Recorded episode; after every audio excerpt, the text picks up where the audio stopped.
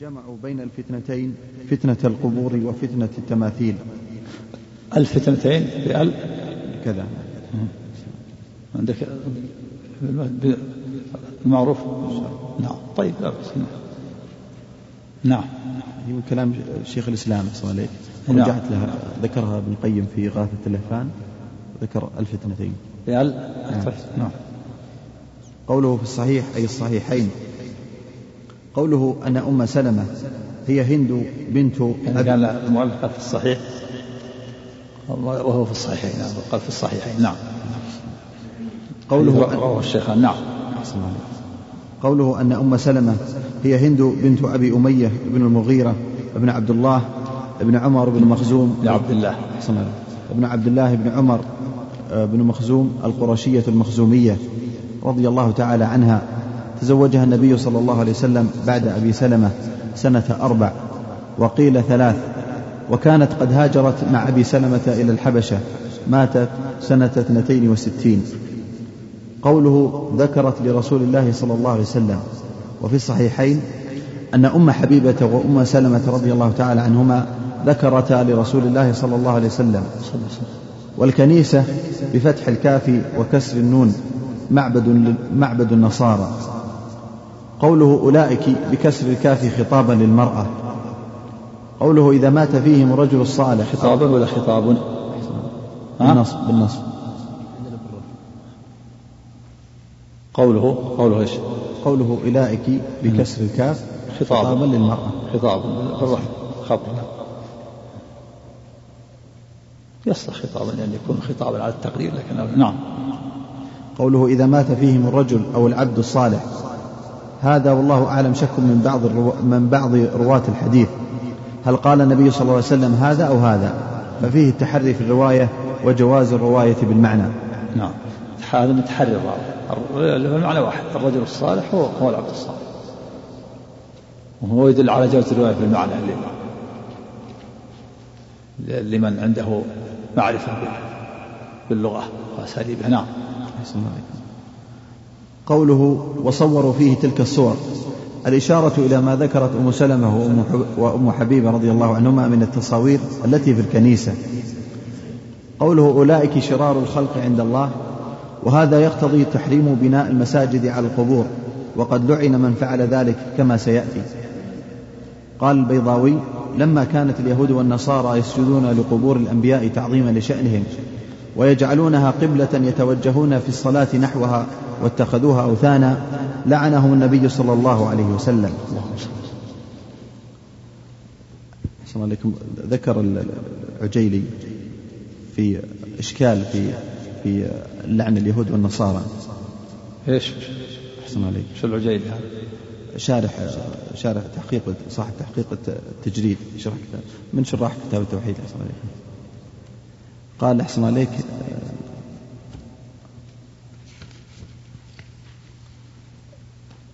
قال هو في اليهود اتخذوا قبور أنبيائهم مساجد قال هو في اليهود واضح وفي النصارى مشكل إذ نبيهم لم يقبر بل لا يزعمون نبوة عيسى عليه الصلاة والسلام؟ وفي النصارى مشكلة في اليهود إيش؟ في اليهود واضح هو في اليهود واضح إيه. وفي النصارى مشكل قال نسبه إلى صاحب كتاب التوشيح. قال إذ نبيهم لم يقبر بل لا يزعمون نبوة عيسى عليه الصلاة والسلام بل بل لا يزعمون نبوة عيسى عليه الصلاة والسلام إيه. بل يدعون فيه أنه ابن الله أو إله ولا هو ميت حتى يكون له قبر فيشكل ضمهم إلى اليهود. ووجه بأن لهم أنبياء غير الرسل كالحواريين ومريم في قول أو الجمع في قوله أنبيائهم بأن الجمع من إيش؟ نبي ونبيهم لم يقبر. طبعا قال إذ نبيهم لم يقبر إيه. بل لا يزعمون نبوة عيسى عليه الصلاة والسلام. بل, يدع بل يدعون فيه أنه ابن الله أو إله ولا هو ميت حتى يكون له قبر فيشكل ضمهم إلى إلى اليهود ووجه بأن لهم أنبياء غير الرسل كالحواريين ومريم في قول أو الجمع في قوله في قوله أنبيائهم بأن الجمع من اليهود والنصارى والمراد الأنبياء ويؤيده رواية مسلم قبور آه، قبور أنبيائهم وصالحيهم إيش؟ أو, أو أو الجمع القول الثاني أو الجمع في قوله أنبيائهم بأن الجمع من اليهود والنصارى والمراد الأنبياء ويؤيده رواية مسلم قبور أنبيائهم وصالحيهم. بس. قال والمراد اتخاذ والمراد ما في ما في إشكال. القول بأن الحواريين ومريم نبي هذا ليس بشيء. ما في نبي من الحواريين هذا ليس.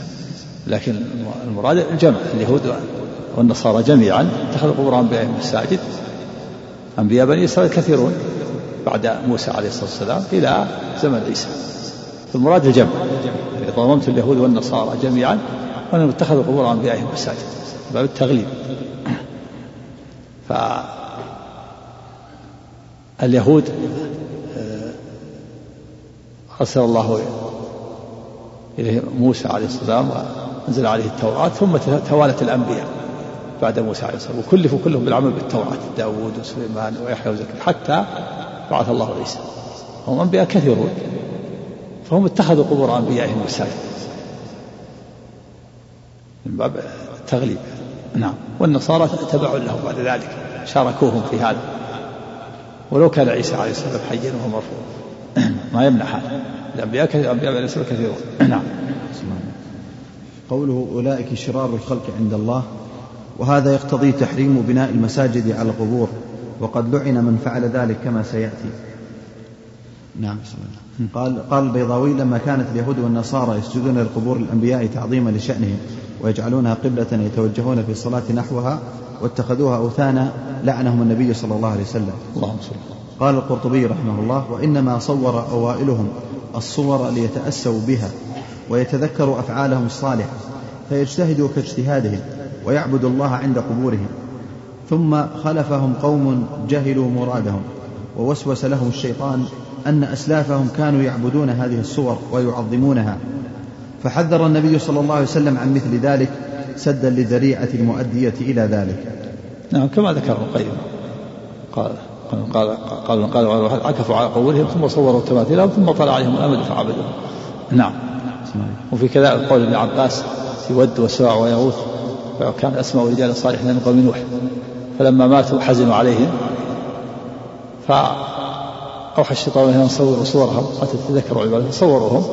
ثم جاء أسلافهم فدب إليهم الشيطان وقال إنما صوروهم لأنهم يستسقون بهم المطر فعبدوا. نعم. قوله فهؤلاء جمعوا بين الفتنتين فتنة القبور وفتنة وفتنة التماثيل. هذا من كلام شيخ الإسلام ابن تيمية رحمه الله ذكره المصنف رحمه الله تنبيها على ما وقع من شدة الفتنة بالقبور والتماثيل فإن الفتنة فإن الفتنة بالقبور كالفتنة بالأصنام أو أشد. هذا من كلام شيخ الإسلام. أحسن عليك. هذا من كلام شيخ الإسلام هذا من كلام شيخ الإسلام ابن تيمية رحمه الله. ذكره المصنف رحمه الله تنبيها على ما وقع من شدة الفتنة بالقبور والتماثيل. فإن الفتنة بالقبور كالفتنة بالأصنام أو أشد. نعم. قال شيخ الإسلام رحمه الله فتنة القبور معروف يعني العكوف على القبور ولزومها والصلاة عندها فتنة التماثيل الصور تصوير الصور ونصبها في المجالس كلها من أسباب الشرك العكوف على القبور من أسباب وقوع الشرك والتصوير والتماثيل من أسباب الشرك وعبادة الأصنام نعم قال شيخ الإسلام رحمه الله وهذه العلة التي لأجلها نهى الشارع صلى الله عليه وسلم عن اتخاذ المساجد على القبور هي التي أوقعت كثيرا من الأمم إما في الشرك الأكبر أو فيما دونه من الشرك. وهذه العلة. قال وهذه العلة التي لأجلها نهى الشارع صلى الله عليه وسلم عن اتخاذ المساجد على القبور هي التي أوقعت كثيرا من الأمم. والعلة يعني هو اتخاذ القبور. مساجد يعني لأنه من أسباب وقوع الشرك. العلة هو أنها أنها سبب لوقوع الشرك. إذا اتخذ الناس قبور مساجد بمعنى أنهم عكفوا عندها وصلوا عندها ودعوا الله عندها وفرغوا عندها أوصلهم ذلك إلى الشرك. اتخاذها اتخاذ المساجد معناها الصلاة عندها والدعاء عندها وتلاوة القرآن. ولو لم يبنى مسجد كما سيأتي. مجرد مجرد الصلاة عندها يعتبر اتخاذ لها مساجد نعم. إطلاق الشارع. أحسن عليك. يطلق على الله عز وجل وكذلك على النبي صلى الله عليه وسلم. نعم. لأنه مشرع. ذكره مشرع والنبي صلى الله عليه وسلم يبلغ عن الله. نعم.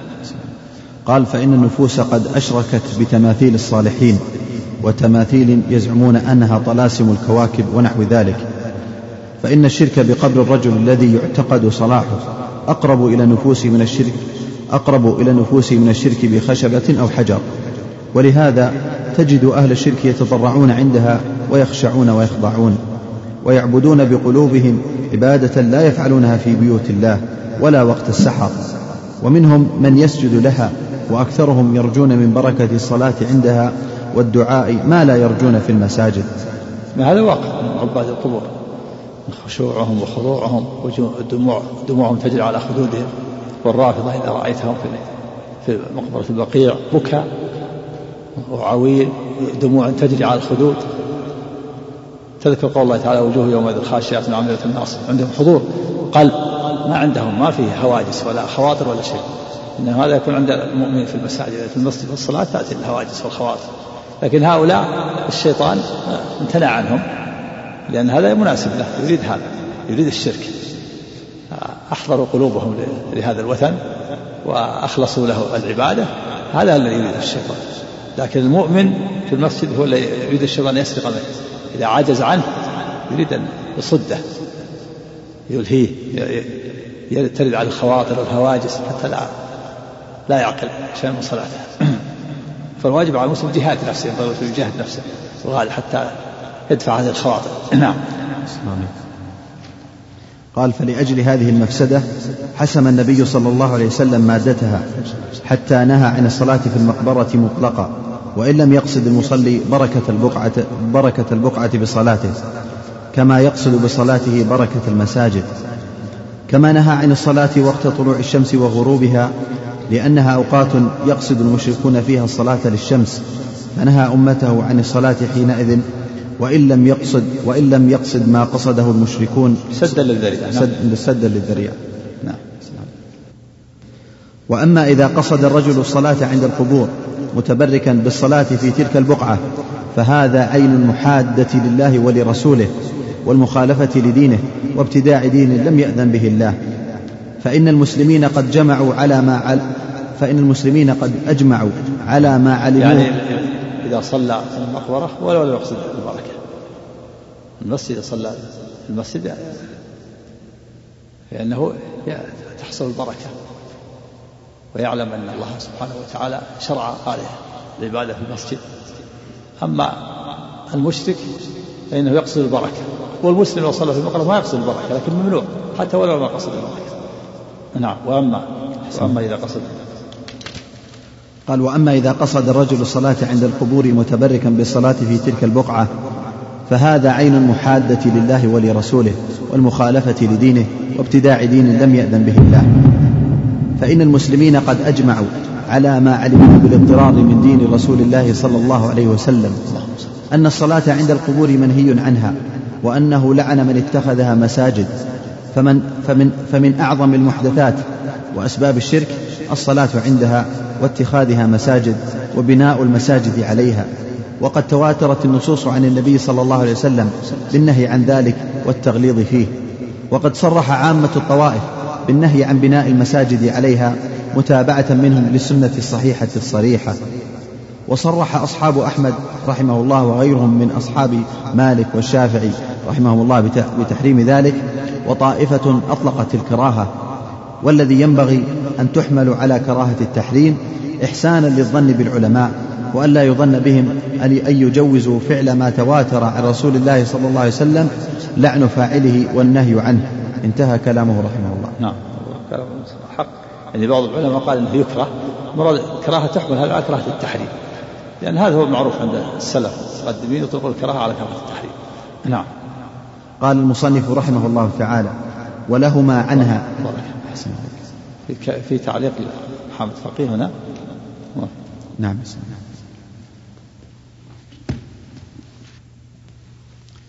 أحسن عليك قال في, في الكلام عن عن الحديث الذي يأتي لعن الله اليهود والنصارى اتخذوا قبور انبيائهم مساجد. سيأتي؟ أجل نعم نعم سواء إيش قال؟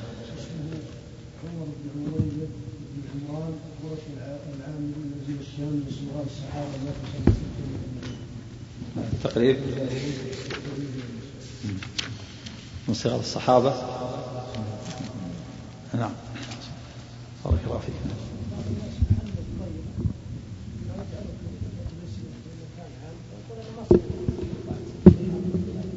لا غلط. أولا الطير الطير هل هو الطير قد يكون نسر؟ هذا نجس. ما يؤكل نجس أولا لماذا يأتي بحيوان نجس ويحنطه ثانيا أن هذا فيه آه، دعوة تصوير. لأن من يراها يظن أنه صورة بعض الناس يرى الأشياء المحنطة يظن أنها صورة فيقتدون به وصوره ثم أيضا هذا منكر وضعها لماذا تحنط وتوضع منكر. تحنيط. الحيوانات ووضعها في المجالس منكر. هو الحقيقي ممنوع. حتى الحقيقي ممنوع. أنت ممنوع من الحقيقة تجيب حيوانات تحنطها لماذا؟ هل هذا مشروع؟ هذا؟ تجيب حيوانات نجسة وتحنطها تجعلها في المجالس؟ هي نجسة كيف؟ النجسة ما ما يؤتى بالنجاسة توضع فيها. حيوانات نجسة توضع أمام الناس. ثم هذا فيه تشجيع المصورين. إذا رأوها ظنوا أنها صورة. كثير من الناس ما يعلم أنها محنطة نعم. نعم في في بذل المال؟ وفيه أيضا منكر وابتداع ما كان الناس يعملون حيوانات في مجالسهم نعم. بالنسبة اللي يقومون بالمقبرة يقومون بشؤونهم الحرس والحقارة يقول لهم مسجد داخل المقبرة ما ما تصح الصلاة ما يجوز. لا هم ولا غيرهم. نعم هم ولا غيرهم. نبه على هذا ينبغي ان ننبه حتى البيوت هذه يحتاج إلى كتابة مسؤولين عن هذا حتى بيوتهم اللي يسكنون فيها يصلون فيها ما يصلح خارج المقبرة. نعم. بسم الله الرحمن الرحيم. الحمد لله رب العالمين وصلى الله وسلم وبارك على نبينا محمد وعلى آله وصحبه أجمعين.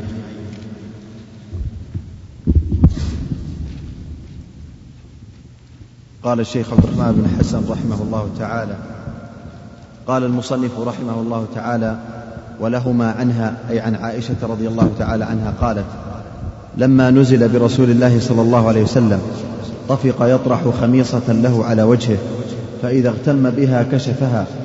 فقال وهو كذلك لعن الله اليهود والنصارى اتخذوا قبور أنبيائهم مساجد. لعن ولا لعنة الله على اليهود؟ لعن كذا. في نسخة؟ في ها؟ إيه، لعنة الله على النصارى تحتمل لها. إن الحديث ورد بلفظين نعم. نعم. اسم عليك قال لعن الله اليهود والنصارى اتخذوا قبور أنبيائهم مساجد. يحذر ما صنعوا. يحذر ما صنعوا هذا من كلام عائشة. يحذر يعني النبي قال هذا يحذر من صنيعهم نعم. ورد في عدة روايات البخاري لعنة الله. نعم. كذا. إذا إذا اللفظ نعم. ولولا ذلك أبرز قبره غير أنه خشي أن يتخذ مسجدا. أخرجاه. خشي ويحتمل خشية. خشية نعم. خشية. خشية. يعني الصحابة خشوا أن يتخذ مسجدا ولهذا دفنوه في مكانه ولم ولم يبرزوا قبره. هكذا تقول عائشة. خفي عليها ما جاء من النص أن كل نبي يدفن في المكان الذي مات فيه. عائشة تقول إنهم إنما دفنوه في في مكانه خشية أن يتخذ مسجدا. نعم. خشية أن يعني يغلو فيه الناس ويتخذونه مسجدا. نعم. قال خشية روي برفع بفتح الخاء وضمها. خشية من الصحابة؟ نعم. أو خشية نعم. قال قوله ولهما أي البخاري ومسلم وهو يغني عن قوله في آخره أخرجاه. قوله لما نزل هو بضم النون وكسر الزاي أي نزل به ملك الموت والملائكة الكرام عليهم السلام. أيضا أحسن الله لك جاء في بعض الروايات لما نزلت. نزلت؟ نعم إضافة تاء نزلت في علامات يعود إلى علامات الموت. نزلت يعني علامات الموت. ولما نزل يعني الموت نعم. قوله طفق بكسر الفاء وفتحها والكسر أفصح وبه جاء القرآن. طفق يعني جعل من أفعال الشروع نعم. ومعناه جعل. قوله خميصة بفتح المعجمة والصاد المهملة كساء له أعلام. قوله فإذا اغتم بها كشفها أي عن وجهه. قوله لعن الله اليهود والنصارى اتخذوا قبور أنبيائهم مساجد. يبين أن من فعل مثل ذلك حل عليه من اللعنة ما حل على اليهود والنصارى. نعم وهذا في التحذير. تحذير. واللعن هو الطرد والإبعاد من رحمة الله. وتحذير للأمة أن تفعل مثل فعل اليهود فيصيبه ما أصابه تحل عليه اللعنة. إن فعل ذلك حلت عليه اللعنة ليس خاصا باليهود. النبي صلى الله عليه وسلم يحذر من صنيعه. لعنة الله على النصارى أن لعنوا بسبب اتخاذ قبور المساجد. فمن اتخذ قبور المساجد أصابته اللعنة. نسأل الله العافية. نعم. عليك قوله يحذر ما صنعوا. الظاهر أن هذا من كلام عائشة رضي الله تعالى عنها لأنها فهمت من قول النبي صلى الله عليه وسلم ذلك تحذير أمته من هذا الصنيع الذي كانت تفعله اليهود والنصارى في قبور أنبيائهم. تفعل اليهود. أحسن عليك. الذي كانت تفعله اليهود والنصارى في قبور أنبيائهم فإنه من الغلو في الأنبياء ومن أعظم الوسائل إلى الشرك. أحسن عليك جاء في مسند الإمام أحمد نصا وتقول عائشة يحذرهم مثل الذي صنعوا. نعم طيب يكون هذا يعني مفسر نعم هذا دليل نعم. ومن غربة الإسلام أن هذا الذي لعن رسول الله صلى الله عليه وسلم فاعليه تحذيرا لأمته أن يفعلوه معه صلى الله عليه وسلم ومع الصالحين من أمته. قد فعله الخلق الكثير من متأخر هذه الأمة واعتقدوه قربة من القربات وهو من أعظم السيئات والمنكرات وما شعروا أن ذلك محادة لله ورسوله. قال قال القرطبي رحمه الله في معنى هذا الحديث وكل ذلك لقطع ذريعة المؤدية إلى إلى عبادة من فيها كما كان السبب في عبادة الأصنام. انتهى. قال إذ لا فرق بين عبادة القبر وبين من فيه وعبادة الصنم. وتأمل قول الله تعالى عن نبي يوسف بن يعقوب عليه الصلاة والسلام. من؟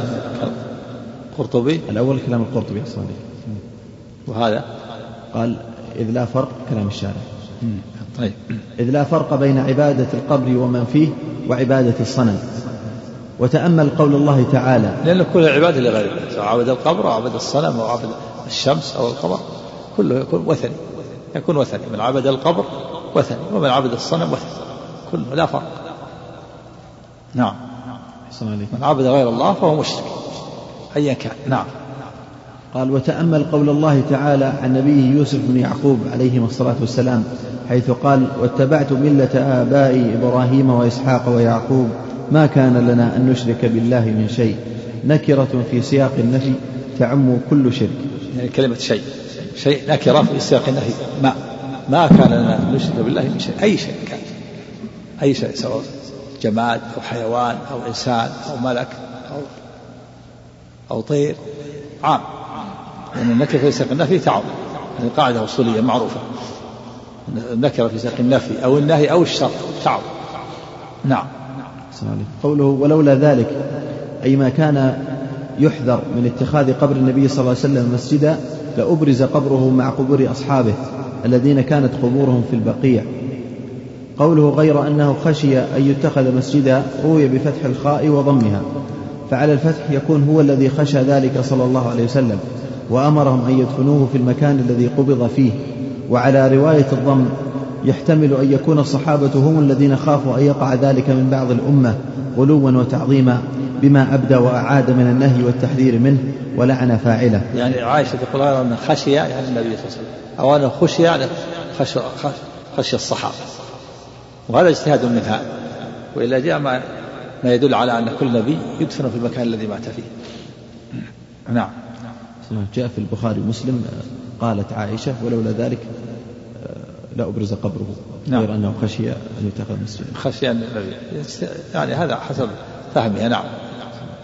قال القرطبي رحمه الله ولهذا بالغ المسلمون في سد الذريعة في قبر النبي صلى الله عليه وسلم فأعلوا حيطان تربته وسدوا المدخل إليها وجعلوها محدقة محدقة بقبره صلى الله عليه وسلم. ثم خافوا حتى, حتى لا يصل إليه الناس. نعم. ثم خافوا أن يتخذ موضع قبره قبلة إذ كان مستقبل المصلين فتتصور, فتتصور الصلاة إليه بصورة العبادة. إيش؟ ثم ثم خافوا. ثم خافوا أن يتخذ موضع قبره قبلة.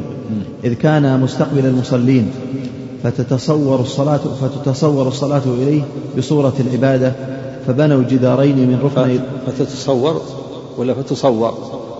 بتاءين ها؟ قال فتصور. في نسخة فتصور. فتصور أحسن. فتصور الصلاة إليه بصورة العبادة. فبنوا جدارين من ركني القبر الشمالي. يعني وإن كان الإنسان متجه يعبد الله يصلي لله لكن الصورة صورة صورة العابد لغير حينما يكون القبر أمامه. هذا معنى الصور يعني صورة صورة العابد. فخافوا فجعلوا الصحابة آه، مثلث جعلوا جدارين من جهة الشرق والغرب وجعلوه زاوية زاوية من جهة من جهة من جهة ليش؟ من جهة الشمال اللي هي القبر حتى إذا كان الإنسان يتجه ما ما هو إلا زاوية. زاوية حد هكذا. كذا. من الأمام إلى الجنوب هكذا من هنا زاوية. فصار اللي يكون خلف القبر ما ما هو إلا الزاوية. حتى لا يتصور صورة العالم ولهذا قال ابن القيم رحمه فأجاب رب العالمين دعاءه وأحاطته وأحاطه بثلاث الجدران. هذا هذا جدار جهة الشرق والغرب وجنوب ومن جهة من جهة الشمال زاوية ما في جدار ثلاث جدران ثلاث جدران جدار شرق وغرب وجنوب. وشمال ما فيه إلا الزاوية. هذا معنى قولنا فأجاب رب العالمين دعاءه وأحاطه بثلاثة الجدران حتى غدت أرجاؤه بدعائه في عزة وحماية وصيانة لكن الآن هذا هذا من أول من قديم. بعد جاءت الدولة العثمانية وصار بنوا الحجرة عليها الحين ما ما يتبين المثلث. المثلث في إن كان موجود فهو في وسط الحجرة. صار صار عليه بناء الحائط على المربع. مو مثلث. أربعة جدران. نعم. والقبة هذه. وضعها وضعت الدولة العثمانية كل هذا. منذ أزمان بقيت قال نعم. أحمد حامد فقيه وكان هذا الوضع قد جعل القبر لاصقا بالجدار الذي فيه باب الرحمة. ولكنه قد أزيل هذا الوضع وأخلي ما حول القبر من جهاته الأربع. صحيح. وأصبح كثير من المصلين يستقبلونه ممن يكون في الموضع الخاص بالأغوات وفي المكان الخاص بإيش؟ بالأغوات. يسمونه لا يسمى مكان خاص. في دكة على خلف نعم. القبر. يسمى اللغات لغات من خلف القبر. نعم. قال قال وأصبح كثير من المصلين يستقبلونه ممن يكون في الموضع الخاص بالأغوات وفي المكان الخاص بالنساء. وأصبح عرضة لأن يطاف به وقد رأيت كثيرا من العامة يطوفون به ويحاولون التمسح به لولا منع الجند الذين خصصتهم الحكومة السعودية لذلك لذلك المنع. ومهما حرص الجند على أداء وظيفتهم فلن يمكنهم ولا أي قوة أن تمنع هذا منعا باتا. اللهم إلا العلم الذي ينير قلوب الجمهور الإسلامي ويعرفهم حقيقة محبة النبي صلى الله عليه وسلم وأنها إنما تكون باتباع دينه كما كان أصحابه رضي الله عنهم يفعلون. وهم أشد الناس حبا لله ولرسوله. نعم صحيح.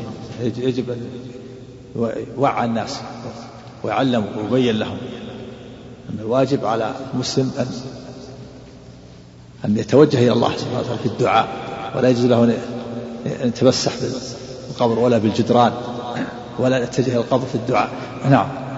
قال تعليق على الحديث صلى الله عليه هذا هو الشاهد من الترجمة في قوله لعن الله اليهود والنصارى. اتخذوا قبور أنبيائهم مساجد.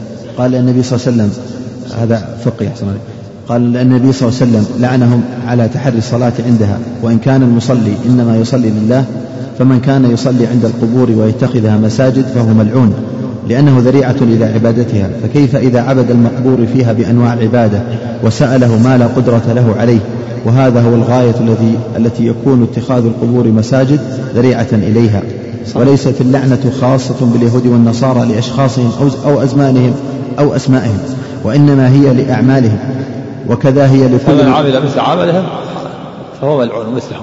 نسأل الله العافية. نعم. قال وإنما هي لأعمالهم وكذا هي لكل من فعل فعله فمن فعل ما هو أعظم من فعلهم أولى باللعن وإنما أراد صلى الله عليه وسلم تحذير أمته أن يتعرضوا لما تعرض له اليهود والنصارى من اللعنة ولذلك قالت عائشة يحذر ما صنعوا ولولا ذلك أبرز قبره. نعم. قال وتأمل قال رحمه الله وتأمل قول الله تعالى عن نبيه يوسف بن يعقوب. نعم قال بعدها قال القرطبي ولهذا بالغ المسلمون في سد الذريعة في قبر النبي صلى الله عليه وسلم فأعلوا حيطان تربته وسدوا المدخل إليها وجعلوها محدقة بقبره صلى الله عليه وسلم. ثم خافوا أن يتخذ موضع قبره قبلة إذ كان مستقبل المصلين فتصوروا الصلاة إليه بصورة العبادة. فبنوا جدارين من ركن القبر الشماليين وحرفوهما أو وحرفوهما حتى التقيا على زاوية مثلثة من ناحية الشمال حتى لا يتمكن أحد من إيه، وحرفوه. يعني بينوه. نعم. نعم. وحرفوهما حتى التقيا على زاوية مثلثة من ناحية الشمال حتى لا يتمكن أحد من استقبال قبره. انتهى كلامه. قال المصنف وفيه من المسائل ما ذكر الرسول صلى الله عليه وسلم في من بنى مسجدا يعبد الله فيه على قبر رجل صالح لو صحت نية الفاعل. ها؟ وفيه؟ أحسن عليك. قال وفيه من المسائل ما ذكر الرسول صلى الله عليه وسلم في من بنى مسجدا يعبد الله فيه على قبر رجل صالح ولو صحت نية الفاعل. نعم. هذا من وسائل الشرك ولا تصح الصلاة. وفي منع الصلاة. فيه إيش عندك؟ منع الصلاة ما ذكر في من بنى مسجدا. إيش عندك؟ إيش النسخة عندك؟ وفيه إيش؟ وفيه.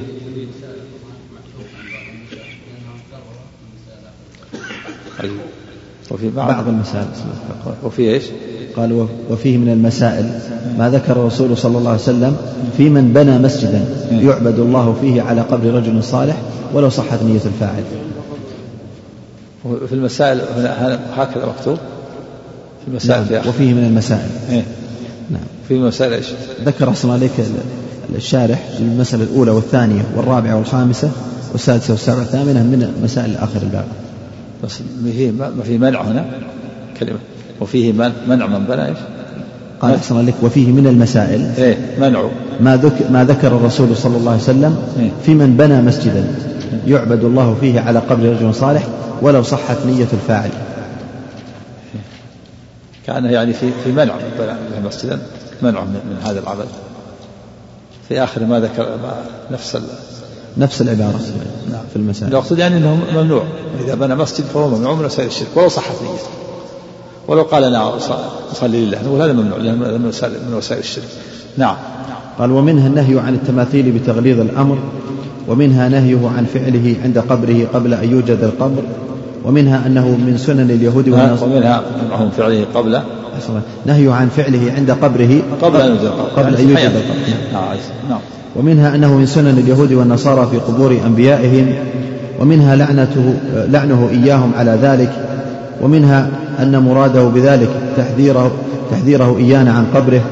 ومنها أنها إيانا إيش؟ تحذيره إيانا عن قبره. قبره ولا عن فعله؟ عن قبره أحسن عليك. ها؟ يعني عن فعله عند قبره بعد وفاته نعم. ومنها أنها هي العلة في عدم إبرازه انتهى. ثم قال المصنف رحمه الله تعالى ولمسلم عن جندب بن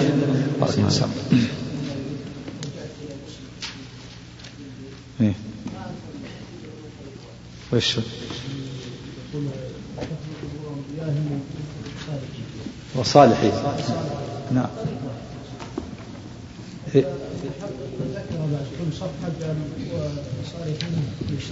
هنا صح معروف صح.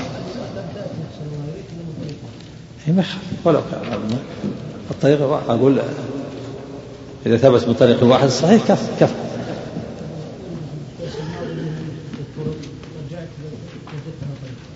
عجيب. يمكن في مكان آخر. تراجع. يمكن في مكان آخر. في في في إيه. لكن في غيره. ظهر في غيره. في حديث آخر. في غيره. في في حديث جندل والثاني حديث عائشة. خلاص كفى حديث نعم. جندل هو الذي نعم. في صحيح مسلم. كتاب نعم. المساجد مواضع الصلاة. نعم. نعم. سم. بسم الله الرحمن الرحيم. الحمد لله رب العالمين. صلى الله وسلم وبارك على نبينا محمد وعلى آله وصحبه أجمعين. قال الشيخ عبد الرحمن بن حسن رحمه الله تعالى قال المصنف رحمه الله تعالى ولمسلم عن جندب بن عبد الله رضي الله عنه قال سمعت النبي صلى الله عليه وسلم قبل أن يموت بخمس وهو يقول إني أبرأ إلى الله أن يكون لي منكم خليل فإن الله قد اتخذني خليلا كما اتخذ إبراهيم خليلا. ولو كنت متخذا من أمتي خليلا لاتخذت أبا بكر خليلا. ألا وإن من كان قبلكم كانوا يتخذون قبور أنبيائهم مساجد. ألا فلا تتخذوا القبور مساجد فإني أنهاكم عن ذلك. فقد نهى عنه في آخر حياته. سبق أنها سقطت كلمة وصالحيهم مساجد. المسلم كانوا يتخذون قبور أنبيائهم وصالحيهم مساجد. وهذه اللفظة مهمة فيها بيان أن تحذير من اتخاذ القبور والصالحين للأنبياء. انتهوا. ولا يعرف قبر نبي كما قال شيخ الإسلام إلا قبر نبينا صلى الله عليه وسلم وقبر الخليل. بقي الصالحون كثيرون يتخذون قبور أنبيائهم قبور الصالحين. نعم. ذكرها مسلم صلى الله في كتاب المساجد ومواضع الصلاة. نعم. نعم. قال فقال الشيخ رحمه الله نقلها من كتاب اقتضاء الصراط المستقيم للشيخ الإسلام ابن تيمية وسقط على الشيخ الإسلام ابن تيمية. لكن مرنا امس في الفتاوي أنه أشار إليها الشيخ الإسلام أيضا صالحين الصالحين. كأنها غاب عنه حينما كتب حينما كتب في الاقتضاء سقطت عليه. وكان في مجموع الفتاوي أشار إليها الصالحين اتخاذ قبور الصالحين. نعم. قال فقد نهى عنه في آخر حياته. ثم إنه لعن وهو في السياق من فعله والصلاة عندها من ذلك وإن لم يبنى مسجد. نعم الصلاة عندها عند المساجد من اتخاذ القبور المساجد الملعون فاعل. وإن لم يبنى مسجد فإذا صلى عند القبور فقد اتخذ المسجد. المسجد المكان الذي يصلى فيه. نعم. قل هذا.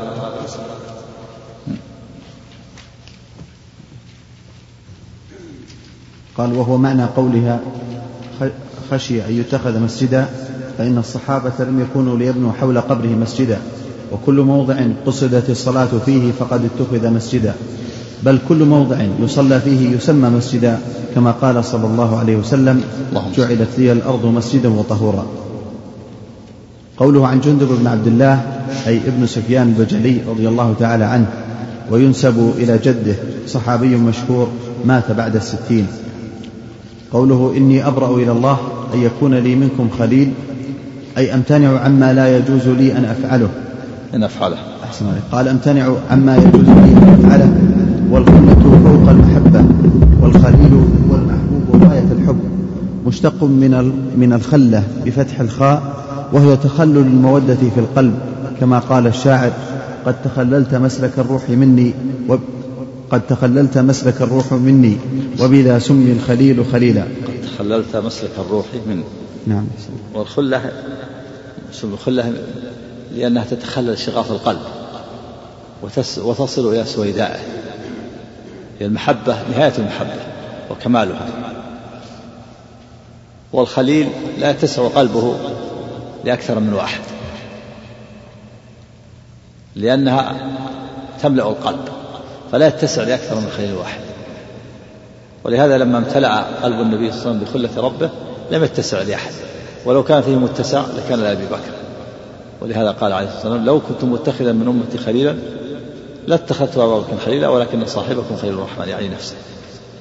أما المحبة فيتسع القلب لأكثر من محبوب واحد ولهذا أحب النبي صلى الله عليه وسلم كثير. أحب أسامة وأحب أباه زيد وأحب عائشة. وأحب أبا بكر وأحب جماعة كثيرين. أما الخلة فلم يتخذ أحدا خليلا من أهل الأرض. هذا بالنسبة للمخلوق. أما بالنسبة لله عز وجل فهي صفة من صفات الخلة صفة والمحبة صفة. تليق بجلاله وعظمته لا يماثل أحدا من خلقه. نعم. الخليل. نبينا إبراهيم ومحمد عليه الصلاة والسلام. الخليل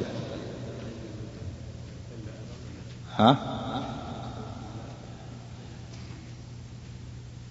بالنسبة يعني الله تعالى إنما اتخذ خليلين.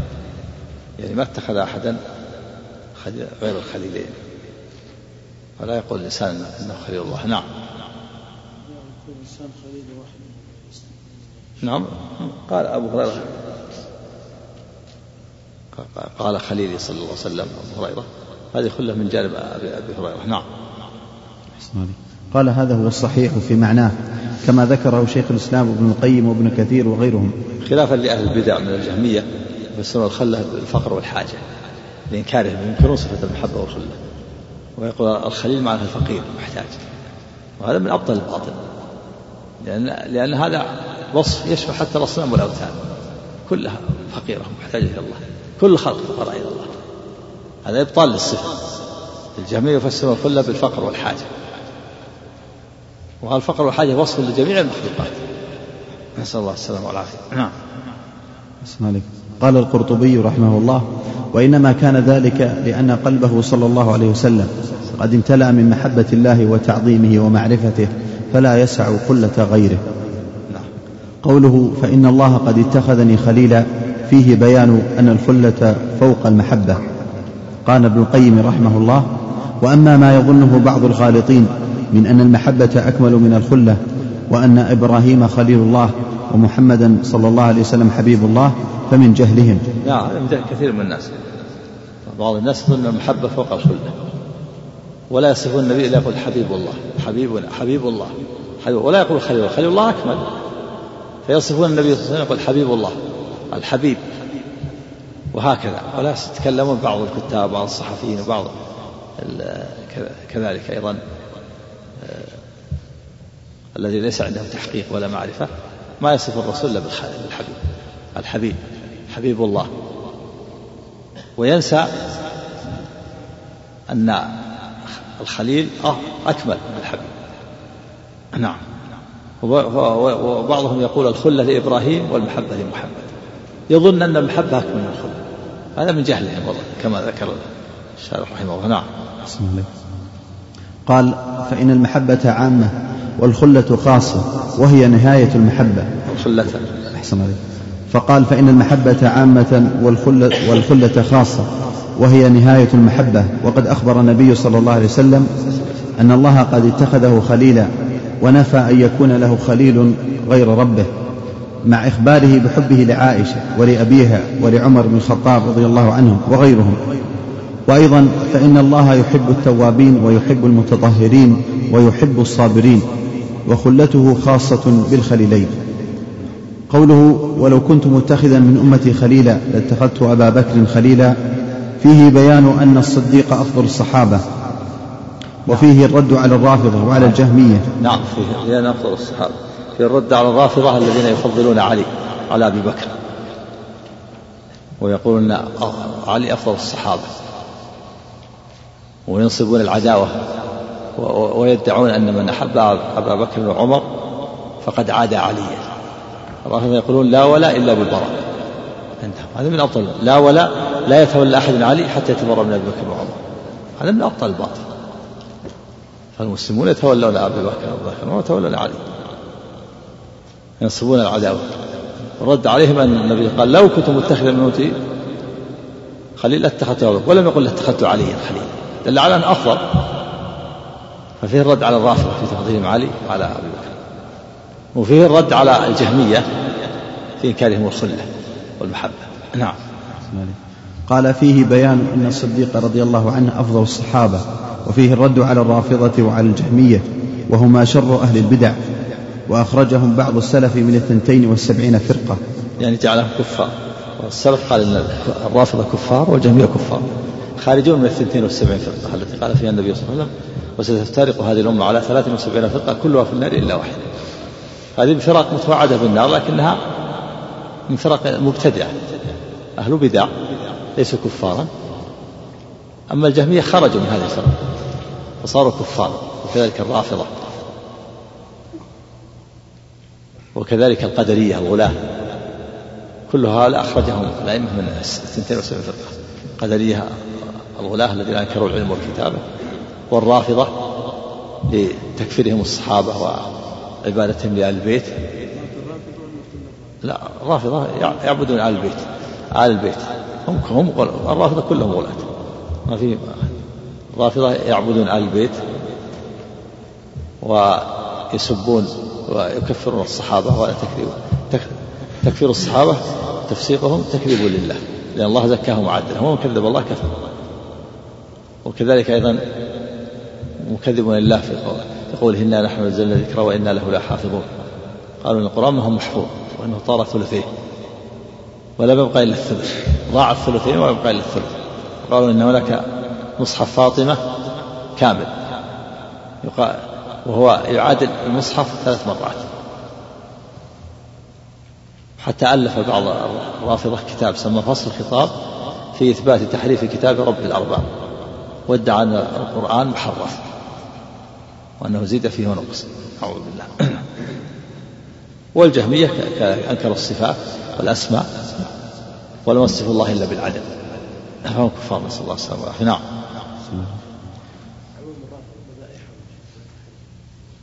قاعدة.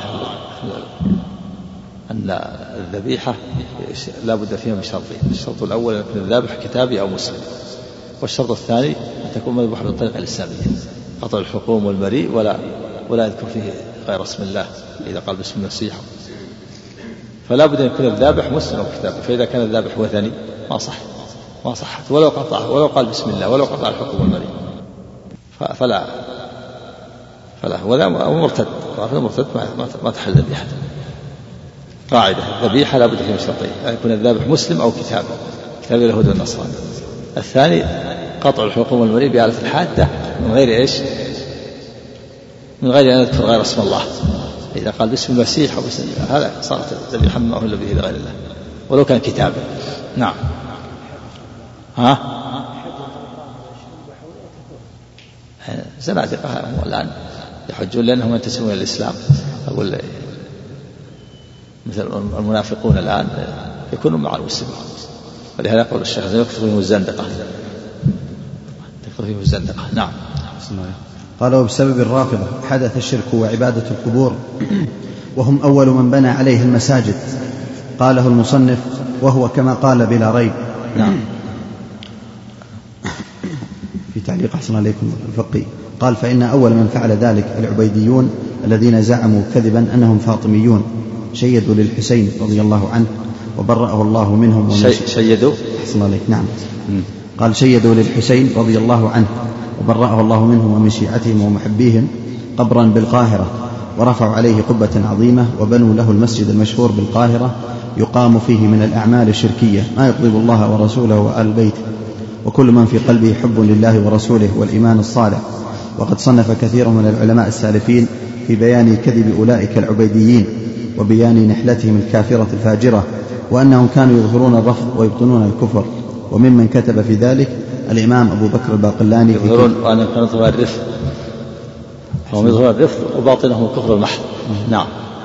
وأنهم كانوا يظهرون الرفض ويبطنون الكفر. وممن كتب في ذلك الإمام أبو بكر الباقلاني في كتاب نفيس سماه كشف الأسرار وهتك الأستار. والإمام الجوزي وغيرهم انظر في ذلك البداية والنهاية. لابن كثير في حوادث سنة 402 الرفض الرفض معناه الترك والرفض مذهب الرافضة. نعم. نعم. ما سموه بسبب رفض زيد؟ ها؟ ما الرفض الرفض هو الرفض الرفض الترك الرفض. نعم. حينما قال رفضتموني. نعم. تركتموني تركتموني. نعم. إيه، ثم ثم صار المذهب يسمى مذهب الرفض. نعم. قال وفيه إشارة إلى خلافة أبي بكر رضي الله عنه لأنه لأن من كانت محبته لشخص أشد كان أولى به من غيره وقد استخلفه على الصلاة بالناس وغضب صلى الله عليه وسلم لما قيل يصلي بهم عمر وذلك في مرضه الذي توفي فيه صلوات الله وسلامه عليه. نعم يعني في إشارة إلى خلافته لأن النبي أحبه قال لو كنت متخذا خليلا اتخذت أبو بكر. ومن كانت محبته له أكثر كان أولى بالخلافة. نعم. قد قدمه في الصلاة وهي دليل على استحقاقه الإمامة العظمى نعم. قال واسم أبي بكر عبد الله بن عثمان بن عامر بن عمرو بن كعب بن سعد بن تيم بن مرة الصديق الأكبر خليفة رسول الله صلى الله عليه وسلم ورضي الله عنه وأفضل الصحابة بإجماع من يعتد بقوله من أهل العلم مات في جماد الأولى سنة ثلاث عشرة وله ثلاث وستون سنة رضي الله تعالى عنه. قوله ألا حرف استفتاح. ألا وإن من كان قبلكم كانوا يتخذون قبور أنبيائهم مساجد. الحديث. قال الخلخالي وإنكار النبي صلى الله عليه وسلم صنيعهم هذا يخرج على وجهين. أحدهما أنهم يسجدون لقبور الأنبياء تعظيما لهم. إيش وإنكارهم إيش؟ قال وإنكار النبي صلى الله عليه وسلم صنيعهم هذا نعم. يخرج على وجهين. أحدهما أنهم يسجدون لقبور الأنبياء تعظيما لهم. الثاني أنهم يجوزون الصلاة في مدافن الأنبياء والتوجه إليها حال الصلاة نظرا منهم بذلك إلى عبادة الله والمبالغة في تعظيم الأنبياء. والأول هو الشرك الجلي والثاني الخفي. إيه قالوا إيش؟ قال الخلخالي. أحسن عليك قال ها؟ إيه؟ خطابي. قال في نسخة نعم الخطابي نعم. قال الخلخالي وإنكار النبي صلى الله عليه وسلم صنيعهم هذا يخرج على وجهين. أحدهما أنهم يسجدون لقبور الأنبياء تعظيما لهم. الثاني أنهم يجوزون الصلاة في مدافن الأنبياء والتوجه إليها حال الصلاة نظرا منهم بذلك إلى عبادة الله والمبالغة في تعظيم الأنبياء. والأول هو الشرك الجلي والثاني الخفي فلذلك استحقوا اللعن. الأول الشرك الجليل لأنهم عبدوا غير الله. والثاني وسيلة عبدوا الله لكن عند عند مدافن الأنبياء. نعم وسيلة للشرك. نعم. قوله فقد نهى عنه في آخر حياته أي كما في حديث جندب هذا من كلام شيخ الإسلام رحمه الله وكذا ما بعده. قوله ثم إنه لعن وهو في السياق من فعله كما في حديث عائشة رضي الله عنها. قلت فكيف يسوغ مع هذا التغليظ من سيد المرسلين صلى الله عليه وسلم أن تعظم القبور ويبنى عليها ويصلى عندها وإليها؟ هذا أعظم مشاقة ومحادة لله تعالى ولرسوله صلى الله عليه وسلم لو كانوا يعقلون. قلت قلت. أحسن عليك. قال وقلت فكيف يسوغ مع هذا التغليظ؟ من سيد المرسلين صلى الله عليه وسلم. أن تعظم القبور. أن تعظم القبور ويبنى عليها ويصلى عندها وإليها. هذا أعظم مشاقة ومحادة لله تعالى ولرسوله صلى الله عليه وسلم لو كانوا يعقلون. قوله والصلاة عندها من ذلك وإن لم يبن مسجد أي من اتخاذها مساجد الملعون فاعله وهذا يقتضي تحريم الصلاة عند القبور وإليها. لأنها وسيلة للشرك. نعم وعن أبي سعيد الخدري رضي الله تعالى عنه مرفوعا الأرض كلها مسجد إلا المقبرة والحمام رواه أحمد وأهل السنن وصححه ابن حبان والحاكم. نعم ولا بأس بسنده الأرض كلها مقبرة إلا الحمام. نعم. قال ابن القيم رحمه الله تعالى وبالجملة فمن له معرفة بالشرك وأسبابه وذرائعه وفهم عن رسول الله صلى الله عليه وسلم مقاصده جزم جزما لا يحتمل النقيض أن هذه المبالغة واللعن والنهي بصيغتيه صيغة لا تفعل وصيغة إني إيه، قال ابن القيم. أحسن. قال ابن القيم رحمه الله تعالى وبالجملة فمن له معرفة بالشرك وأسبابه وذرائعه وفهم عن رسول الله صلى الله عليه وسلم مقاصده جزم جزما لا يحتمل النقيض أن هذه المبالغة واللعن والنهي بصيغتيه صيغة لا تفعل. وصيغة إني أنهاكم عن ذلك ليس لأجل النجاسة بل هي لأجل نجاسة الشرك اللاحقة لمن عصاه وارتكب ما عنه نهاه واتبع هواه. لأن يعني هذا قص الرد على المتأخرين بعض المتأخرين يقول النهي لأجل نجاسة التي في القبر. يعني صلاة المقبر المقبرة لأن فيه نجاسة قد يخرج صديد من الميت. قال أين النجاسة؟ أولا الميت مدفون أسفل لو كان في صدر ثم أيضا طري الميت مغسل ليس فيه نجاسة. وإنما المراد نجاسة الشرك ليس المراد النجاسة الحسية. قول بعض الفقهاء لأجل نجاسة الشرك حتى ذكر في المغني وفي غيره. قال الحنابلة وغير المتأخرين قالوا النهي لأجل النجاسة لأجل النجاسة. النهي عن الصلاة عند القبور لأجل النجاسة وهذا باطل. الصواب أنها لأجل النجاسة المعنوية لأجل نجاسة الشرك. لا النجاسة الحسية ما في نجاسة. أين وين تكون النجاسة؟ ولو كان في نجاسة تفرش. تفرش سجادة وتصلي لو كان جائز من أجل النجاسة. ثم النجاسة أين هي؟ النجاسة لو كان في نجاسة أسفل.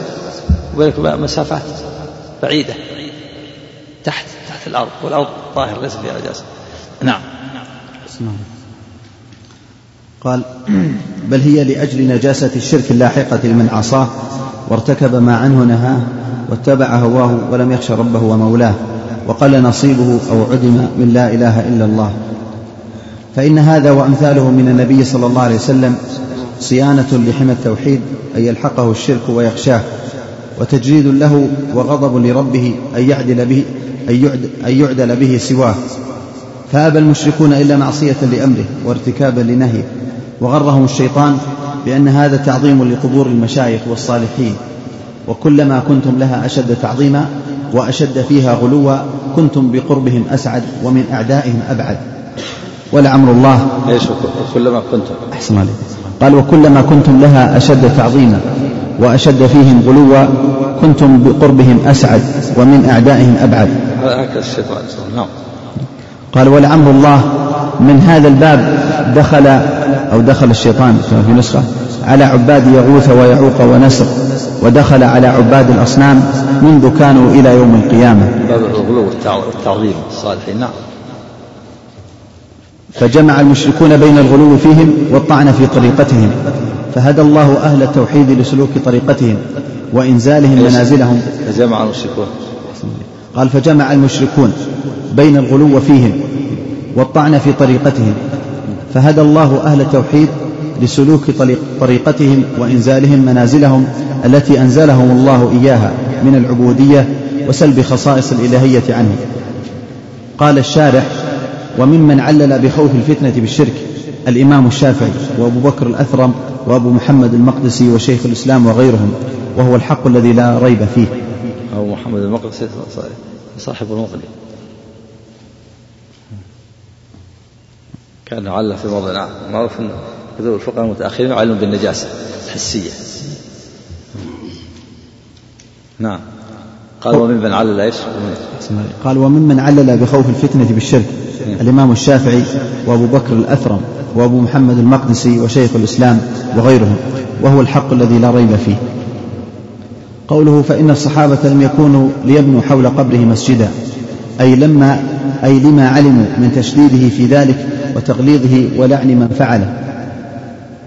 قوله وكل موضع قصدت الصلاة فيه فقد اتخذ مسجدا أي وإن لم يبن مسجد بل كل موضع يصلى فيه يسمى مسجدا. يعني وإن لم وإن لم يقصد بذلك كما إذا عرض لمن أراد أن يصلي فأوقع الصلاة في ذلك الموضع الذي حانت الصلاة عنده من غير أن يقصد ذلك الموضع بخصوصه فصار بفعل الصلاة فيه مسجدا. قوله كما قال صلى الله عليه وسلم جعلت لي الأرض مسجدا وطهورا أي فسمى الأرض مسجدا تجوز الصلاة في كل بقعة منها إلا ما استثني من المواضع التي لا تجوز الصلاة فيها كالمقبرة ونحوها. قال البغوي في شرح السنة أراد أن أهل الكتاب لم تبح لهم الصلاة إلا في بيعهم وكنائسهم فأباح الله لهذه الأمة الصلاة حيث كانوا تخفيفا عليهم وتيسيرا. ثم خص من جميع المواضع الحمام والمقبرة والمكان النجس. انتهى. ها؟ إيش؟ أعطى الابن ما على الصلاة فيه نعم ها؟ ما فيها النص فيها النص. لا جاءت له مسجد إلا مقر الحمام كما سبق. نعم. سبب إيش؟ المقبرة؟ نعم. الذريعة للشرك والحمام لأنه قد يكون حل النجاسة. نعم. ها؟ الله أعلم بالعلة. أعطانا الإبل. نعم. قال المصنف رحمه الله تعالى ولأحمد بسند جيد. السلام. عليكم بوب البخاري رحمه الله. قال باب هل تنبش قبور المشرك الجاهلية ويتخذ مكانها مساجد؟ لقول النبي صلى الله عليه وسلم لعن الله اليهود اتخذوا قبور أنبيائهم مساجد وما يكره من الصلاة في القبور. يقول هذا معروف ذكر فيها مسجد النبي صلى الله عليه وسلم. نعم. مسجد النبي صلى الله عليه وسلم كان مكان قبور المشركين نبشت القبور. كان فيه نخل فقطعت النخل ونبشت قبور المشركين وصفت جذوع النخل وجعل مسجدا لا حرج إذا زيد ما في إشكال. ذكر عن أثر عن عمر قال في في نفس الترجمة ورأى عمر بن الخطاب رضي الله عنه أنس بن مالك يصلي عند قبر فقال القبر القبر ولم يأمره بالإعادة. سيأتي هذا. هذا عند مر معنا مرنا ولا سيأتي هذا؟ قال القبر القبر يعني صلى على القبر لعله ذهل أو نسي أو, أو لم يعلم به. يعني أحذر القبر ابتعد عن القبر ها؟ مرة مرة هذا سبق. لكن عاد الأمر بالإعادة في السلام ها؟ قال ولم يأمره بالإعادة. نعم لأنه لأنه ما علم ولأنه قبر واحد. في صحراء ما علم به. نعم.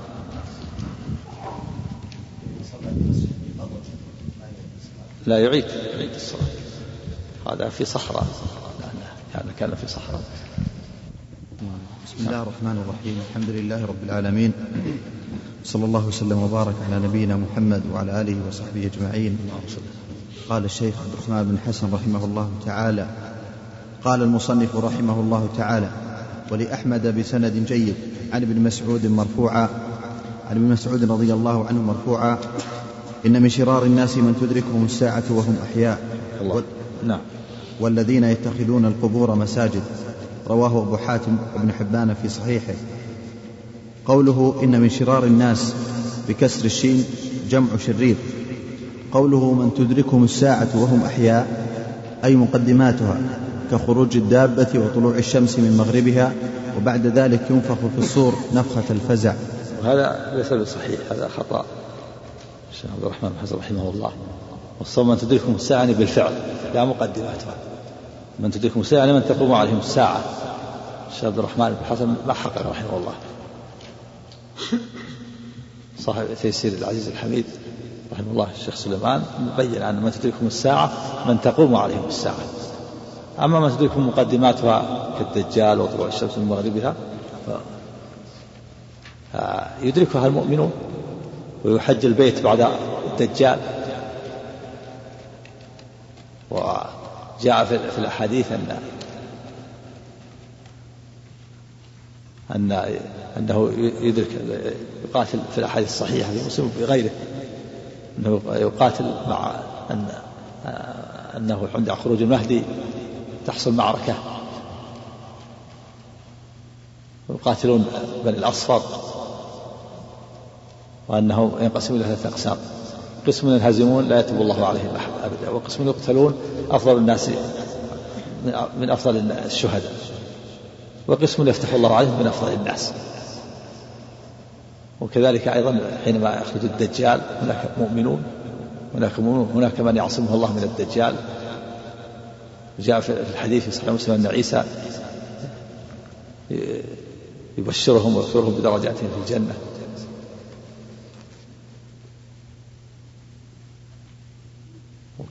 فهناك مؤمنون فلا يكون شرار الناس بل هناك أخيار. هناك أخيار يدركون مقدمات الساعة يدركون الأهدي والدجال ويأجوج ومأجوج وحتى أشراط الساعة حتى أيضا طلوع الشمس المغربية ثم تأتي ريح طيبة تقبض أرواح المؤمنين والمؤمنات. في أخيار وفي أشرار. فالشيخ عبد الرحمن رحمه الله ما والصواب أن تدركهم الساعة يعني تقوم عليهم بالفعل. من تقوم عليهم بالفعل الساعة لا تقوم إلا على الكفرة بعد قبض أرواح المؤمنين والمؤمنات. شرار الناس هم الذين تقوم عليهم الساعة. والذين يتخذون القبور مساجد جعلهم من شرار الناس لأن اتخاذ القبور مساجد وسيلة إلى الشرك. الساعة لا تقوم إلا على المشركين على الكفرة. والذي يتخذون مساجد هؤلاء فعلوا وسيلة قريبة إلى الشرك. فلهذا كانوا من شرار الناس. نعم. فالشرار الناس صنفان الكفرة الذي تقوم عليه الساعة والصنف الثاني الذي يتخذون قبور مساجد لأنها وسيلة للشرك. نعم. صلى الله يحمل حديث لا تزال طائفة من أمتي على قبيل يعني نعم حتى يأتي أمر الله. المراد بأمر الله الريح الطيبة. يتقوا روح المؤمنات قوله والذين يتقون من تدركهم الساعة؟ نعم. قوله من تدركهم الساعة وهم أحياء. أي مقدماتها كخروج الدابة وطلوع الشمس من مغربها وبعد ذلك الصواب أن من تقوم عليهم الساعة بالفعل كما كما بين ذلك الشيخ سليمان في تيسير العزيز الحمد. الصواب تدركهم الساعة من تقوم عليهم الساعة من تقوم عليهم الساعة بالفعل. هم الكفرة نعم. اسمع لي قال قوله والذين يتخذون القبور مساجد. معطوف على خبر إن في في محل نصب على نية تكرار العامل أي ومن شرار الناس الذين يتخذون القبور مساجد أي بالصلاة عندها وإليها وبناء المساجد عليها. لأن هذا وسيلة للشرك. نعم. وتقدم في الأحاديث الصحيحة أن هذا من عمل اليهود والنصارى وأن النبي صلى الله عليه وسلم لعنهم على ذلك تحذيرا للأمة أن يفعلوا مع نبيهم وصالحيهم فعل اليهود والنصارى.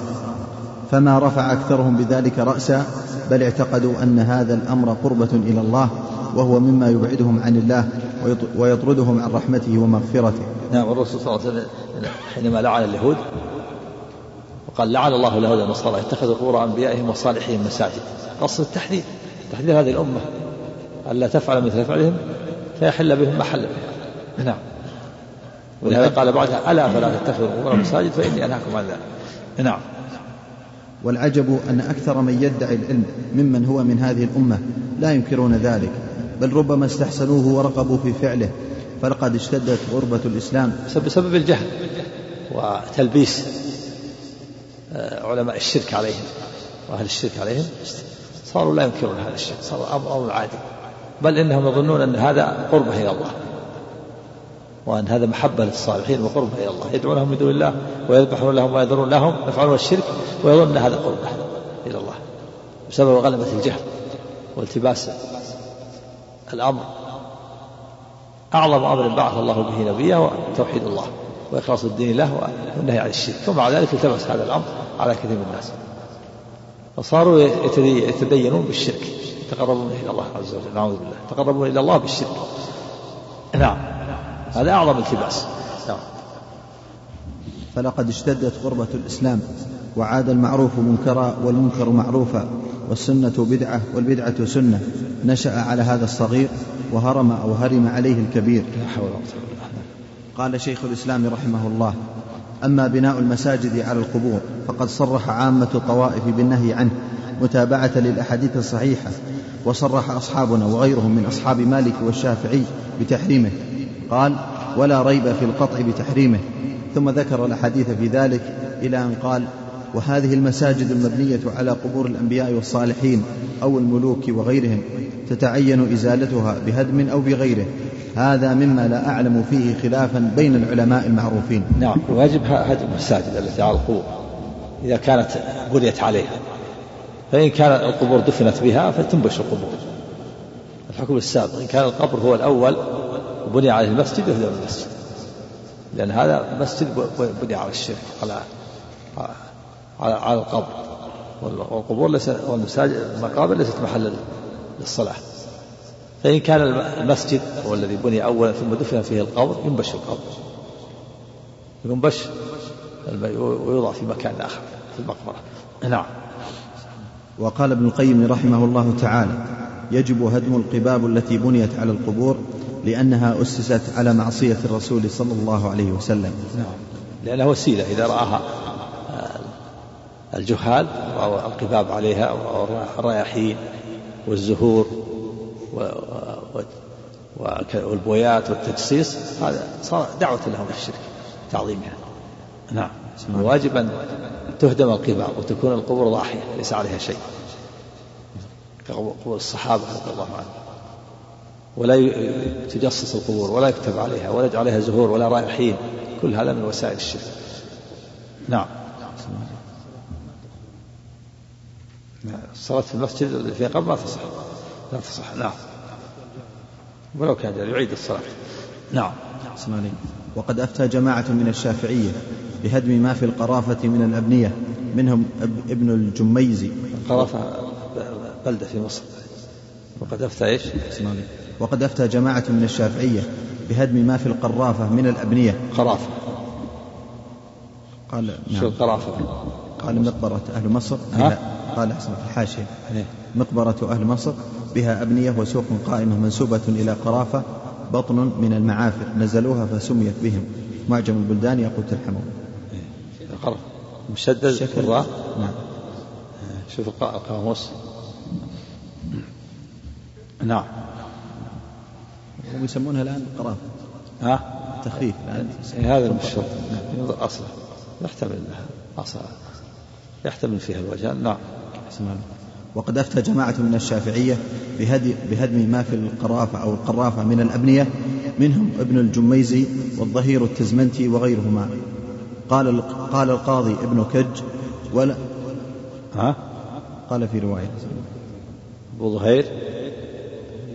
الظهير الترميني الشافعية من الشافعية. قال أحسن لك بنسخة. الترميني تحرير وهو ظهير جماعة من الشافعية. نعم أحسن عليك. نعم. ها؟ يراجع يراجع ترجمته ذكر أحسن عندك ترجمة له نعم. قال الترميني تحريف وهو ظهير الدين جعفر بن يحيى بن جعفر فقيه شيخ الشافعية في زمانه طبقات ابن السوق سماها إيش؟ تزميلي؟ الزاد تزمنتي. تزمنتي. تزمنتي. نعم. وقال وقال القاضي ابن كج ولا يجوز أن تجسس القبور ولا أن يبنى عليها قباب ولا غير قباب والوصية بها باطلة. نعم. هذا لا الوصية بها يوصي بشيء من المال على المقبرة. يعني يوضع عليها الرياحين أو القباب كلها باطل وصية باطل مقابل نعم.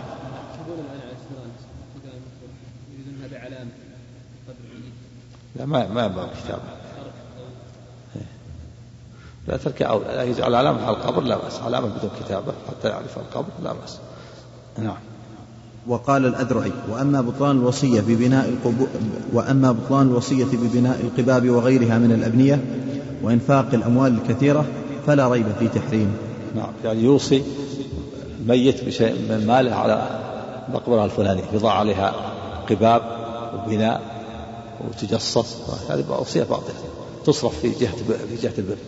الوقف ماضي لكن الجهة باطلة. ينقل إلى جهة بر أخرى. نعم.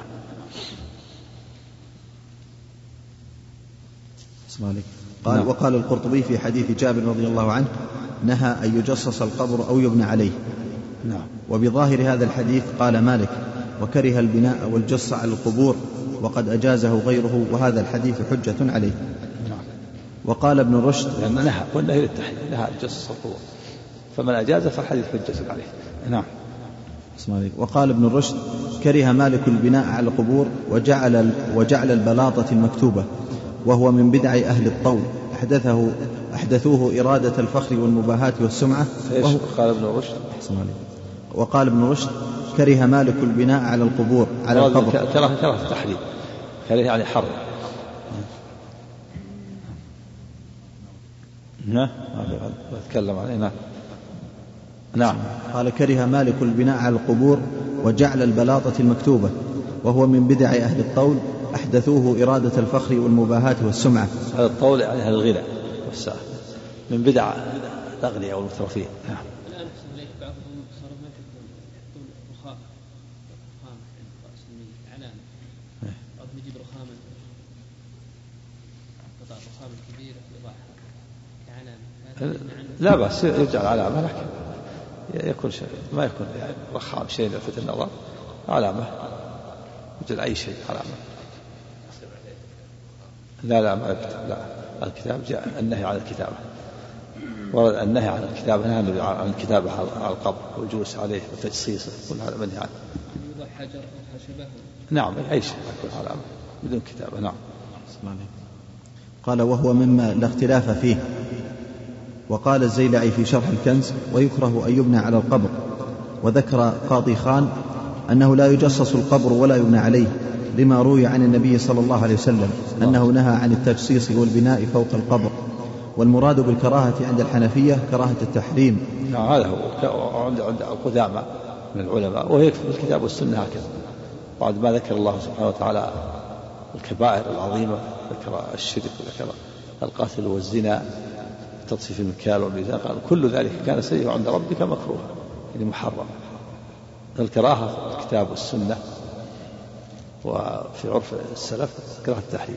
في إن الله كره لكم قيل وقال وإضاعة السؤال ووعد البنات ومنع الوهات هذه محرم كره يعني حرم نعم. قد تطلق الكراهة على كراهة التنزيه عند المتأخرين وتطلق قليلا. قوله عليه وسلم كان يكره النوم قبلها والحديث بعدها. العشاء صلاة العشاء. كراهة التنزيه. نعم. قال والمراد بالكراهة عند الحنفية كراهة التحريم وقد ذكر ذلك ابن نجيم في شرح الكنز. وقال الشافعي رحمه الله أكره أن يعظم أن يعظم مخلوق حتى يجعل قبره مسجدا مخافة الفتنة عليه وعلى من بعده من الناس. يعني أكره أن يحرم كراهة التحريم. قال الشافعي أكره. قال وقال الشافعي رحمه الله أكره أن يعظم مخلوق حتى يجعل قبره مسجدا مخافة الفتنة عليه وعلى من بعده وعلى من بعده من الناس. وكلام الشافعي رحمه رحمه الله يبين أن مراده بالكراهة كراهة التحريم. قال الشارح وجزم النووي رحمه الله في شرح المهذب بتحريم البناء مطلقا وذكر في شرح مسلم نحوه أيضا. وقال أبو محمد عبد الله بن أحمد بن قدامة إمام الحنابلة صاحب المصنفات الكبار كالمغني والكافي ولا يجوز اتخاذ المساجد على القبور لأن النبي صلى الله عليه وسلم قال لعن الله اليهود والنصارى الحديث. وقد روينا أن ابتداء عبادة الأصنام وقد روينا. أحسن عليك وقد مشددة ها؟ مشددة كذا روينا كذا. كذا أحسن عليك نعم. والأقرب روينا. يمكن له رواية أخرى. وإن لم تكن الرواية متصلة نعم وقد روينا. نعم ما ترد أحسن عليك؟ ها؟ ما ترد أحسن عليك؟ التحديث وقد روينا. ما قليل هذا روينا تأتي روينا لكن بس ما ما في هذا المقام. نعم اسمع. وقد روينا أن ابتداء عبادة الأصنام تعظيم الأموات واتخاذ واتخاذ صورهم والتمسح بها والصلاة عندها انتهى. وقال شيخ الإسلام رحمه الله. وقد روينا إيش؟ أحسن عليك. الابتداء. وقد روينا أن ابتداء عبادة الأصنام تعظيم الأموات واتخاذ صورهم والتمسح بها والصلاة عندها. أن ابتداء عبادة الأصنام إيش؟ أحسن عليك. وقد روينا أن ابتداء عبادة الأصنام تعظيم الأموات واتخاذ صورهم. نعم مثل ما جاء عن ابن عباس في صحيح البخاري في أن ود وسواع ويغوث وكان أسماء رجال صالحين من قوم الوحي فلما ماتوا أوحى الشيطان إليهم أن يصبوا في مجالسهم التي كانوا يعبدون فيها أنصابا. ففعلوا ولم تعبد حتى إذا هلك أولئك ونسي العلم عبدت. قال ابن القيم عكفوا على قبورهم ثم عبدوا غلوا في قبورهم ثم عكفوا على قبورهم ثم عبدوا ثم عبدوا. هم غلوا أولا وصوروا التماثيل ثم عكفوا على القبور ثم عبدوا. التماثيل والصور والعكوف على القبور من وسائل الشرك. نعم اسمع. قال وقد روينا أن ابتداء عبادة الأصنام تعظيم الأموات واتخاذ صورهم والتمسح بها والصلاة عندها انتهى. وقال شيخ الإسلام رحمه الله وأما المقبرة فلا فرق فيها بين الجديدة والعتيقة ومن انقلبت تربتها أو لم تنقلب. كل لا تجوز الصلاة فيها مطلقا.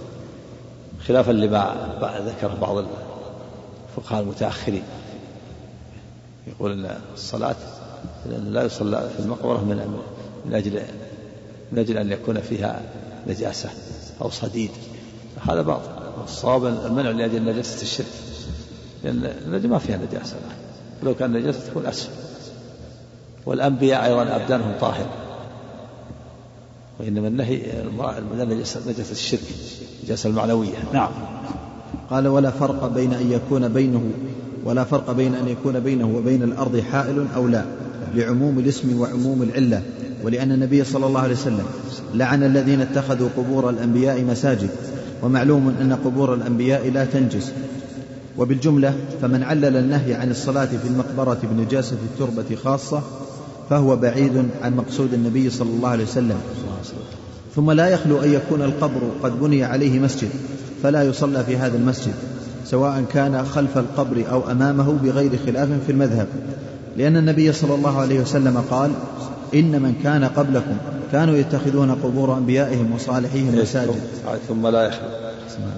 ثم لا يخلو أن يكون القبر قد بني عليه مسجد فلا يصلى في هذا المسجد. مطلقا سواء سواء صلى أمام القبر أو خلف القبر ما دام داخل. سور المسجد. نعم. سواء كان خلف القبر أو أمامه بغير خلاف في المذهب. نعم ها؟ قال في نسخة. إيه، في نسخة سواء صلى أو سواء إيش؟ سواء كان لأثبته إيه. وقال في نسخة في نسختين صلى سواء صلى. هذا أحسن التصريح هذا أحسن. سواء صلى نعم بس في خارج المسجد له باب وسط المسجد ها؟ موازن المحراب له باب من المسجد القبر يعتبر من المسجد إذا كان خارج آه، سور المسجد ما هو المسجد له باب على المسجد لا ينبغي سد هذا ولا ولا ينبغي يجعل في المحراب. هذا غلط هذا غلط منها ينبغي أن ينبش ينبش القبر ويضع مع القبور. كل هذا. ها؟ في المسجد داخل المسجد؟ في المحراب نفسه؟ مع نفسه داخل والله إذا ينبغي أن يغلق يغلق الباب وينبغي أن يكون هناك جدار آخر أيضا لأن إذا صلى إلى جدار المقبرة فيها فيها كلام لأهل العلم لكن إذا كان بينه وبين جدار بين جدار المقبرة جدار آخر يكون أحسن. هذا ما بينه وبينه جدار وعليه عليه باب. ينبغي أن يفجر هذا المسجد ولا يصلى فيه حتى يزال هذا القبر هذا يسد الباب. ينبغي يسد الباب ويمشي القبر ويضع في مكان آخر. نعم. قال ثم لا يخلو أن يكون القبر قد بني عليه مسجد فلا يصلى في هذا المسجد سواء صلى خلف القبر أو أمامه بغير خلاف في المذهب. لأن النبي صلى الله عليه وسلم قال إن من كان قبلكم كانوا يتخذون قبور أنبيائهم وصالحيهم مساجد ألا فلا تتخذوا القبور مساجد فإني أنهاكم عن ذلك. هذا كلام شيخ الإسلام؟ نعم. ذكر هنا رواية وصالحيه ها؟ في الاقتراع وصالحيه سقطت عليه في في المتن في المتن اللي نقله عن الشيخ محمد الوهاب رحمه الله. نعم. قال وخص وخص قبور الأنبياء والصالحين لأن عكوف الناس على قبورهم أعظم واتخاذها مساجد أشد. نعم الناس يعظمون الأنبياء والصالحين. نعم. وكذلك إن لم يكن بني عليه مسجد فهذا قد ارتكب حقيقة المفسدة التي كان النهي عن الصلاة عند القبور من نعم. أجلها. كذلك يعني سواء بني مسجد على عند القبر أو لم يبنى لا يصلى عند القبر. إذا بني عليه مسجد يكون أشد. وإن لم يبنى لا تصلي عند القبر ولو كان ما في مسجد. الصلاة عند القبر منهي عنها سواء بني عليه مسجد أو لم يبنى. وهذا المسجد اللي في المحراب نفس الشيء صار يشمل الأمر. حتى ولو ولو كان خارج ما دام إنه مجاور الآن والناس يعظمونه صار هذا صلاة عند القبر. نعم. وكذلك إن لم يكن بني عليه مسجد فهذا قد ارتكب حقيقة المفسدة التي كان النهي عن الصلاة عند القبور من أجلها. نعم. فإن كل مكان صلي فيه يسمى مسجدا كما قال صلى الله عليه وسلم جعلت لي الأرض مسجدا وطهورا وإن كان موضع قبر أو قبرين. وقال بعض ولو, ولو كان موضع قبر وقبرين خلافا لبعض الفقهاء المتأخرين. يقول إذا كان قبر أو قبرين ما في مانع لأن أقل الجمع ثلاثة قبور لا تتخذ القبور الرسول لا تتخذ القبور مساجد. وهذا واحد أو اثنين ما هو قبور ما يشمل. وهذا خطأ والصواب المنع حتى ولو كان قبر واحد أو قبرين لأن العلة موجودة. نعم.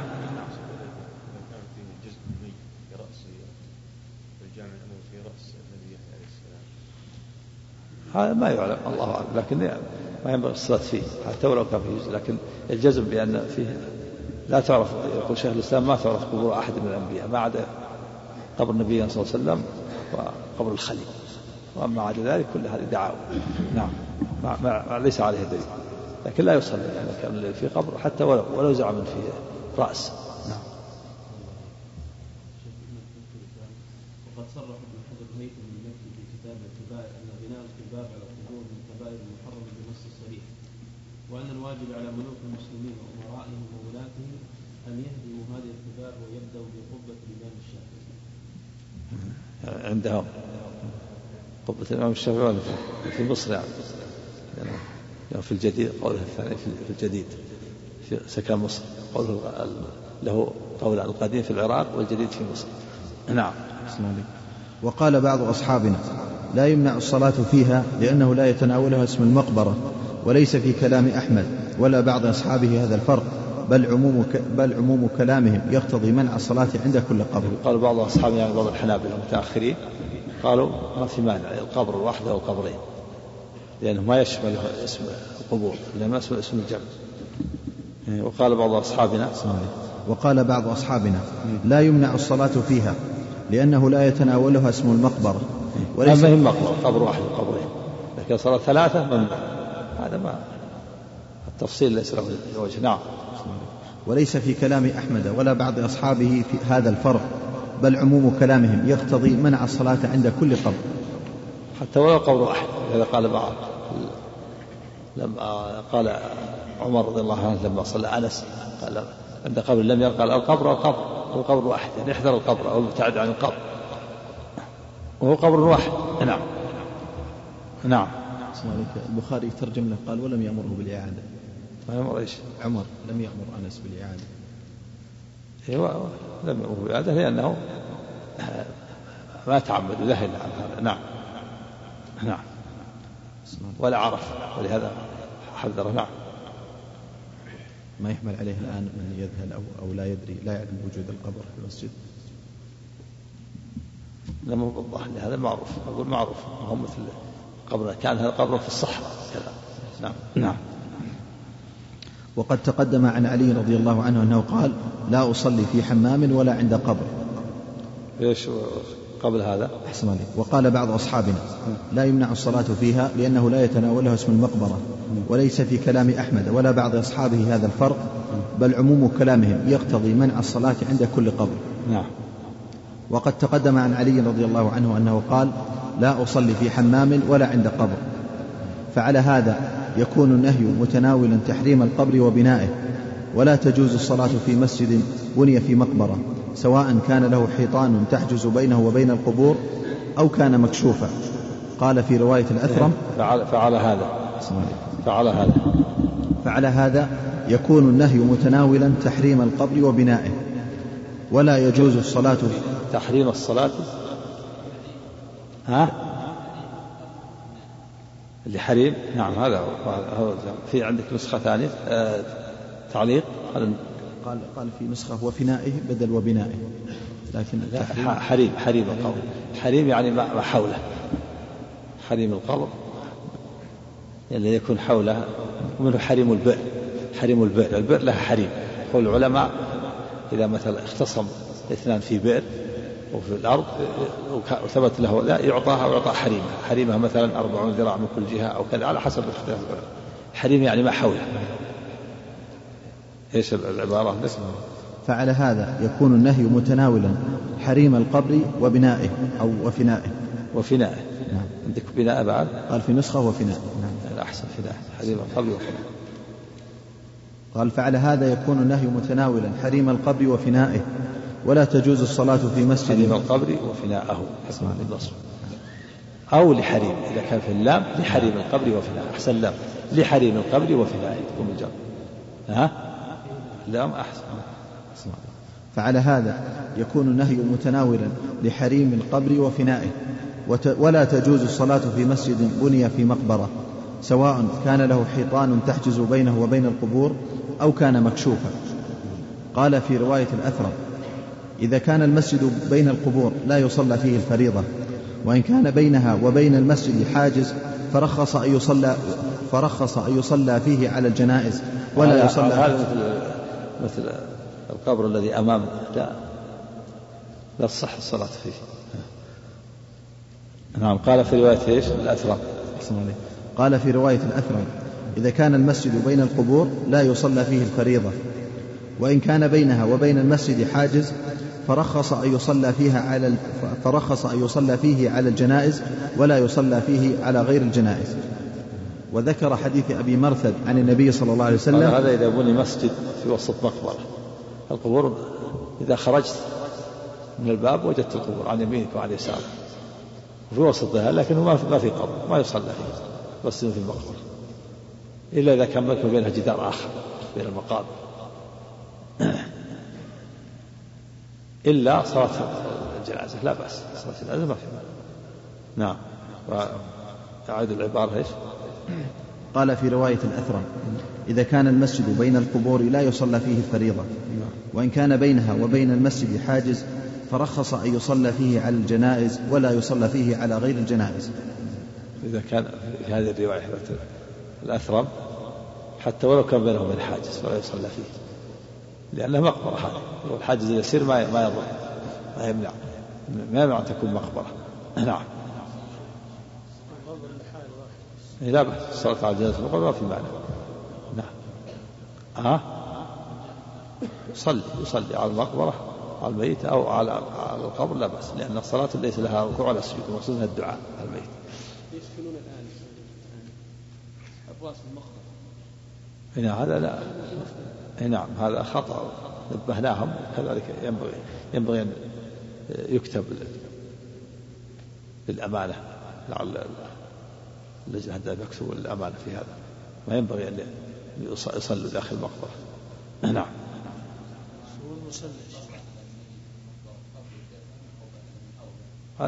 الأمر في هذا واسع إن كان وضع صلى عليه وإن دفنوه صلى على القبر. الأمر في هذا واسع كل واحد. نعم. نعم. نعم.